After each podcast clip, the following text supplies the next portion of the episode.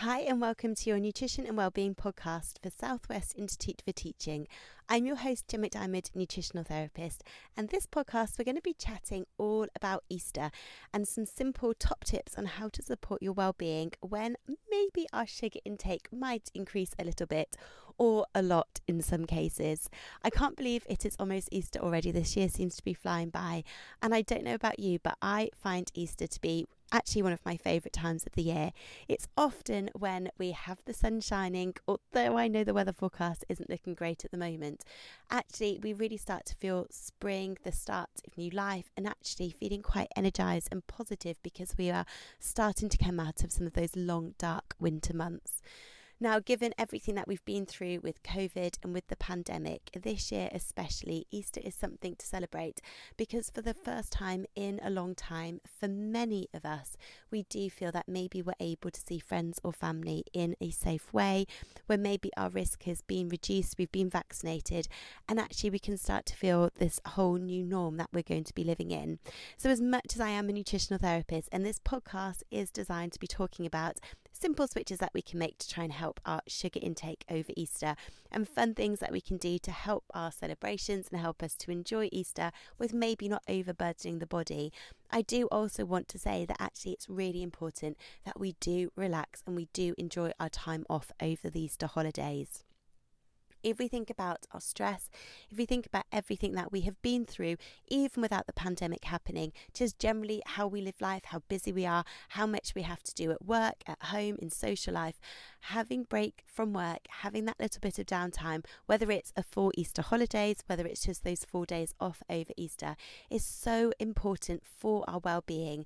And whenever I talk about health and well-being, it isn't just about the food that we're eating, but it's really important to think about all of our lifestyle factors. And actually, over Easter, if you're planning to see friends and family, if you weren't to worry too much about what you were eating, but you really focused on relaxing and switching off and enjoying yourself, if we think about the interaction with loved ones and the impact it can have on our emotional well being, it's huge. If we think about chatting and laughing and talking more, that actually really directly stimulates our vagus nerve. And the vagus nerve is the long nerve that runs between the brain and the gut. And the more energy and the more blood flow we can get into this vagus nerve, the more we support the communication between the brain and the gut. And as we've seen in other podcasts, and we will talk about in future podcasts, thinking about our emotional well being and releasing all of those really good, feel good neurotransmitters and hormones such as serotonin and GABA and dopamine, they all come from the gut some of the best ways to support them coming up into the brain to help lift our mood is through this laughing, chatting, singing, whatever else we might be doing, which all stimulates the vagus nerve to get that communication going. So, actually, from an overall well-being point of view, to be able to relax, to switch off, to reduce the burden on your adrenal glands, which often can work at 100 miles an hour when we're working and we've got little time for self-care but also just enjoying our social time is the most important thing to do. And then, if you want to listen to any of these additional top tips of extra things we could do to try and maybe be mindful of our sugar intake and reduce our sugar intake, that is only going to help and support well being even more. Now, let's think about Easter and let's think about the biggest change that most of us experience in terms of eating patterns, and that really is how much extra sugar we are putting into our body. We think about the mini eggs, the Cadbury's cream eggs, we think about Easter eggs that we have for ourselves, maybe Easter eggs that are left over from our children that are hiding in the kitchen cupboards, but also when we're socializing more, maybe we're going out for dinner, we've got people coming round for dinner, there's always puddings or cakes or things that are brought round. So we can often find that we'll go into our cupboard or look on the side of the kitchen, and even away from those extra Easter eggs, we can find that maybe we're starting to graze a bit more on that white refined carbohydrate, which actually on short term is fine. But if we want to think, I'm actually in a really good place with my eating patterns, I'm feeling really good, I want to enjoy Easter, but I want to try and reduce that sugar burden, then there's definitely lots of things that we can do to really support ourselves. So, first of all, there is three main types of chocolate. And when we think about Easter, it often is chocolate that first and foremost we're thinking about increasing our intake of. simply because of all of those Easter eggs that we can find in our homes. Now, when we think about the three main types of chocolate, we're thinking about our milk chocolate, we think about white chocolate, and we think about dark chocolate. And they all do contain sugar, we can't escape it. Now, when we think about sugar, there is sugar in all, lots and lots of the different food groups that we eat.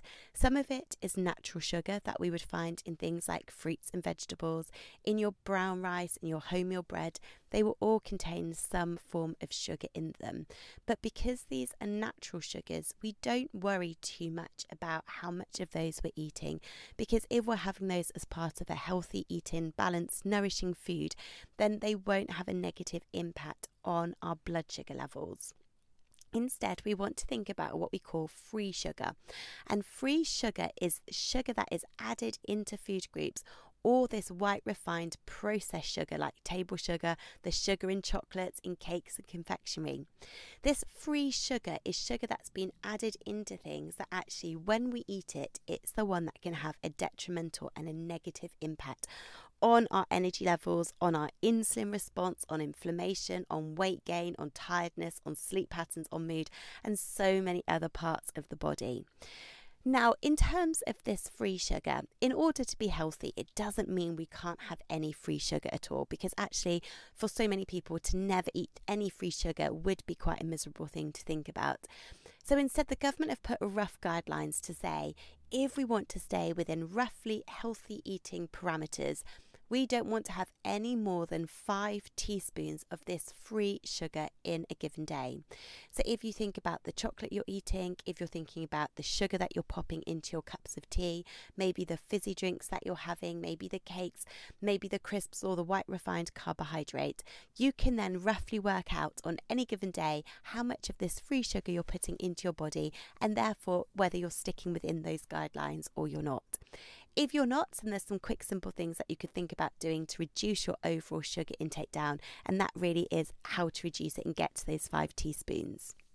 Now, over Easter, to stick to those five teaspoons is going to be a bit of a challenge, but this is where one of the first things we could do is to simply think about the type of chocolate that we're eating over Easter. Now, if we think about these three teaspoons of sugar, each teaspoon of sugar roughly works out to be around seven grams of sugar. If we think about eating, for example, 100 grams of white chocolate, so this is actually the most sugary chocolate, 100 grams of white chocolate does contain on average around 59 grams of sugar, which works out to be around 8 teaspoons. So, all of a sudden, if we had this sort of large Milky Bar sized chocolate, like a family sized chocolate bar, that is going to be hitting you with all of the sugar intake that you can have for that day and a bit more. If then we look around 100 grams of milk chocolate, that's got around 52 grams of sugar in. So that's got around 7 teaspoons of sugar, which is still a really big amount. If then we switch and move closer to, say, the dark chocolate, if we looked at 100 grams of 80% cocoa chocolate, that has got around 14 grams of sugar, which is about two teaspoons. So, all of a sudden, we can see if we want to have something chocolatey, if you like dark chocolate or you think that you can work towards darker chocolate, the higher the cocoa content of the chocolate that you're eating, the lower the sugar content. So you can very simply go from this, you know, nine or eight teaspoons of sugar in the white chocolate down to two teaspoons of sugar in the dark chocolate. Now, I know 80% cocoa can be quite bitter and can be quite a punch to sort of get used to having. So you could start by, you know, going to 70% cocoa and then trying to build up from there. So if you're wanting to increase maybe the chocolate that you're eating over Easter, you could try and balance and have some milk chocolate, some dark chocolate, some white chocolate, some dark chocolate, and start to see some of those switches that we can make. And that can make a really big difference in a very quick and easy way in order to start to reduce our sugar intake down. Now, with that in mind, I've done a little bit of research to try and find some Easter eggs that are either dark chocolate or have got a lower sugar content in them. And there are quite a few ranges out there available at the moment from various different shops, which could be really good ones to think about. So, first of all, there's a really good one called Melt Dark Chocolate Sea Salt Egg. You can get this in Waitrose and lots of other supermarkets. It is dark chocolate, but it's a sea salt flavoured dark chocolate, which makes it taste a little bit more interesting than just straight dark chocolate. It is $24.99 for that Easter egg though, so it's not one of the cheapest ones. But if you're looking for a treat or you just want to have one egg or just buy one egg, that's a really good quality dark chocolate, quite low in sugar, then that could be a really good option to go for.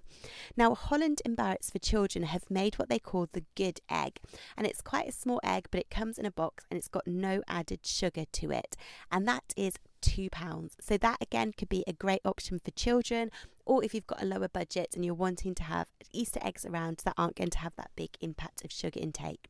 We've also got a Thornton's no added sugar Easter egg, which comes in at £7. And again, a bit like the Holland and Barrett one, it's one that's a really tasty Easter egg, but again, much lower in sugar. Now, depending on how brave you are feeling, how much you like that bitter chocolate, Hotel Chocolat have come out with a 100% cocoa dark chocolate Easter egg. It is £15 and it is not for the faint hearted. 100% cocoa chocolate. I mean, it is chocolate, but if you're looking for that lovely sugary chocolate sweet hit, it is not going to do it for you. It is incredibly bitter, 100% cocoa. Some people love it, some people hate it.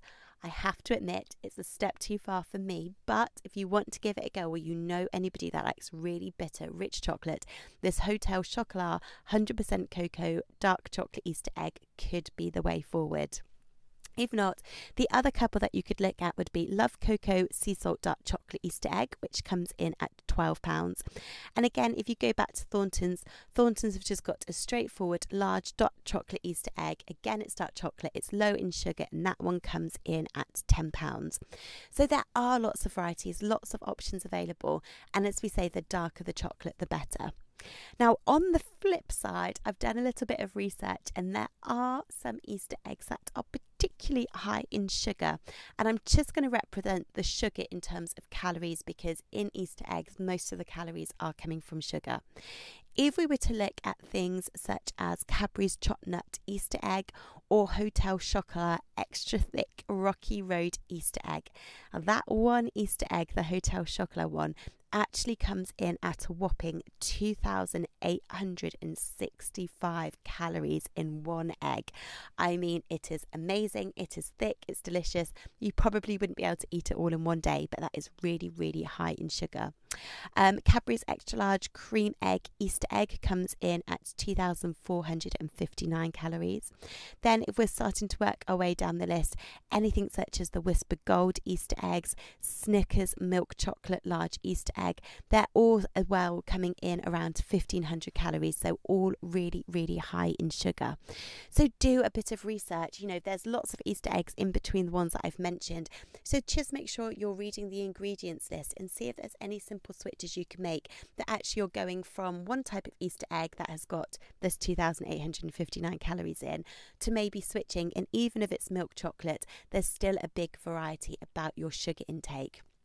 And really thinking about that sugar intake of those Easter eggs can be a brilliant step but you're still enjoying yourself, you're still having Easter eggs, but we're really starting to halve or quarter down the amount of sugar coming into the body different other things that you could actually think about doing. If you've got children, if you want to look at some art projects, or if you want to get creative for your friends and family, you can buy Easter egg molds and get some dark chocolate yourself. Maybe mix some 70% or 80% cocoa melted chocolate together, and you can make your own Easter eggs at home in the Easter egg molds. It's a brilliant activity to do, and then you know you're choosing what you're putting into that Easter egg, and it can really give that personalised touch whilst also making sure we're reducing our sugar intake down down, which is a really amazing thing that you're able to do. One of the things to think about as well, it isn't just about that sugar intake coming from those Easter eggs. As I said to begin with, when we're thinking about socializing more and seeing people more, we often find that we have got a lot more sugary food in the cupboards. So if you can, maybe just be a bit mindful over what you're eating over the course of the day. It isn't always the thing where we're thinking, I've chosen to eat that Easter egg, but it's when you're going to the kitchen to make that cup of tea and then you've suddenly ripped off a bit of the hot cross bun, or you've delved into the quality street or roses if you have those over Easter, or you have the extra pudding at lunch and then you start grazing and have a bit more that's left over in the fridge in the evening. They can all be the things that actually can really build up over those four days of Easter or beyond. And we also can really easily get into that mentality where we think the cupboards are full of chocolate, loads of people have brought things. I need to eat my way through all of that sugar and all of that chocolate in the cupboard. And once I finished eating it all, then I'll go back to my healthy eating patterns. You really don't have to do it. You don't have to think you've got to empty those cupboards before you go back to your healthy eating patterns. Chocolate, sugar, all of those things have a really long sell by date on them. So if you can just think, actually, I'm going to leave them in, I'll go back to my eating patterns.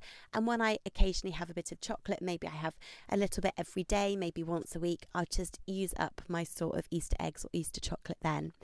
If you think maybe that might be a step beyond for your willpower, then you can always take it into work, have it in the staff room, give it to other people, you know, give it to others that maybe do want to eat more sugar than you do at the moment. So you can be mindful about how much of it you eat and how much you don't.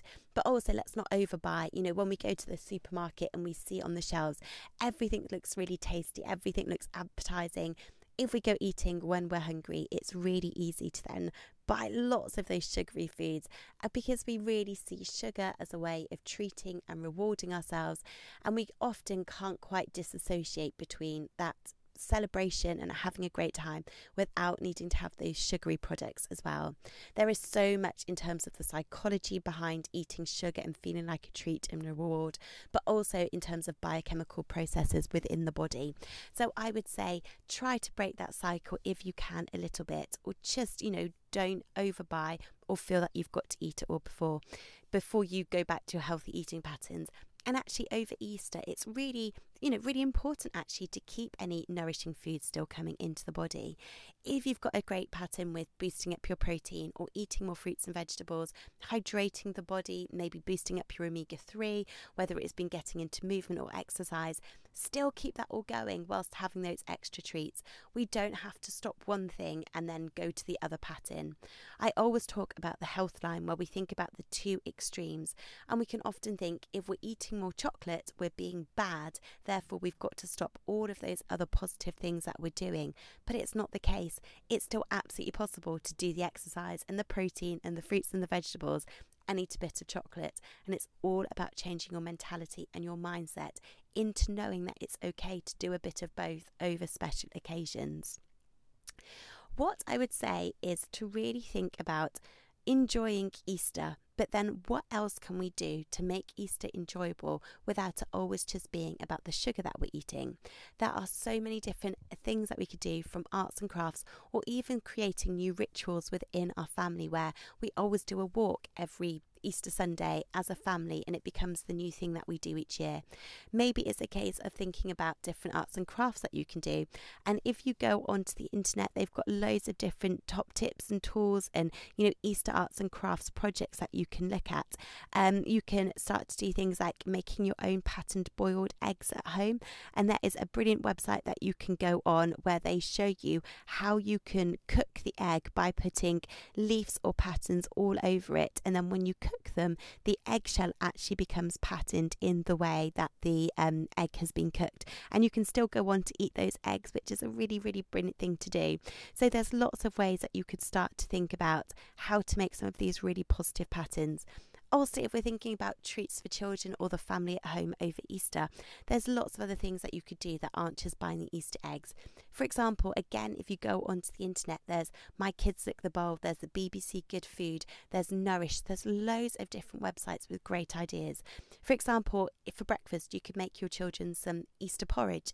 So that could be porridge, but if you put it into a cup and then you could slice two bits of apple for the ears get thinner slices of apple to make little whiskers on top of the porridge. Then you could use either raisins or little dark chocolate drops for the eyes and the nose. And then you could put a little squidge of honey for each of the cheeks of the rabbit. So all of a sudden, it feels like that treat. It feels like it's something special, but it is still a bowl of porridge. Maybe you could make some homemade banana pancakes where you mash a banana. So it's one banana to two eggs and one spoonful of wholemeal flour. Mix that all together and you can make little pancakes that naturally taste quite sweet.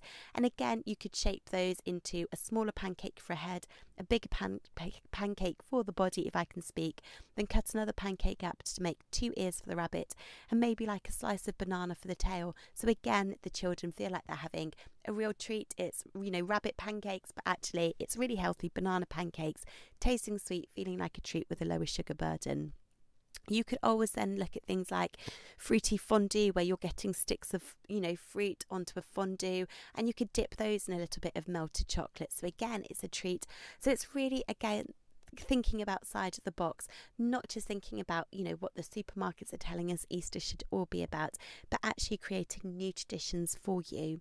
And alongside all of this, make sure you are still doing simple things like hydrating. Protein will really help to stabilize your blood sugar, which will really help with any extra sugar that we were eating. Thinking about trying to keep regular eating patterns in so we're not over, you know, indulging on snacks and then we miss out the nourishing food in the evening. But also, one other great top tip that we can think about doing is about reducing the sugar in our alcohol. And over Easter, when we are socialising more, maybe we are drinking a bit more. Alcohol can have an awful lot of sugar, which, on top of maybe some extra chocolate, can create quite a burden on the body. If we were thinking about maybe some of the lowest sugar alcohol moving up to some of the highest, some of the best alcohol that you could actually drink in terms of sugar would be things like Prosecco or actually lots of red wine is quite low in sugar. If we were thinking about one glass of Prosecco, that's only got about a teaspoon, um, a quarter of a teaspoon, sorry, of sugar in. So actually it is really quite low if we start to move up in terms of sugar content, if we look at a large glass of rosé, that's got an average around two teaspoons of sugar. A pint of lager's got roughly around two teaspoons of sugar. Then, if we start to think about a large glass of medium white wine, that's around four teaspoons of sugar. A gin and tonic, believe it or not, has got five and a half teaspoons of sugar in, so that's over your daily allowance for free sugar. Then, a Smirnoff Ice, if that is your drink of choice, has got around seven and a half teaspoons of sugar. And did you know one pint of real ale has got around nine teaspoons of sugar in? So, again, if we want to have some extra drinks, go for it, enjoy yourself. But maybe if we went for more of the red wine, more of the Prosecco, we went for more of the dark chocolate, we made sure we were still eating that nourishing food and having that protein, we can enjoy Easter, we can relax, we can socialize, we can switch off from work, but also know that actually we're not putting a huge burden on our body that the body then needs to recover from afterwards. I hope you all have an amazing Easter. I hope you manage to switch off, enjoy time with your friends and your family, and enjoy any of these changes or the research or arts and crafts or lower sugar um, Easter eggs that you'll be able to find. And I will look forward to speaking or recording the next podcast after Easter for you. Take care and speak to you soon. Bye.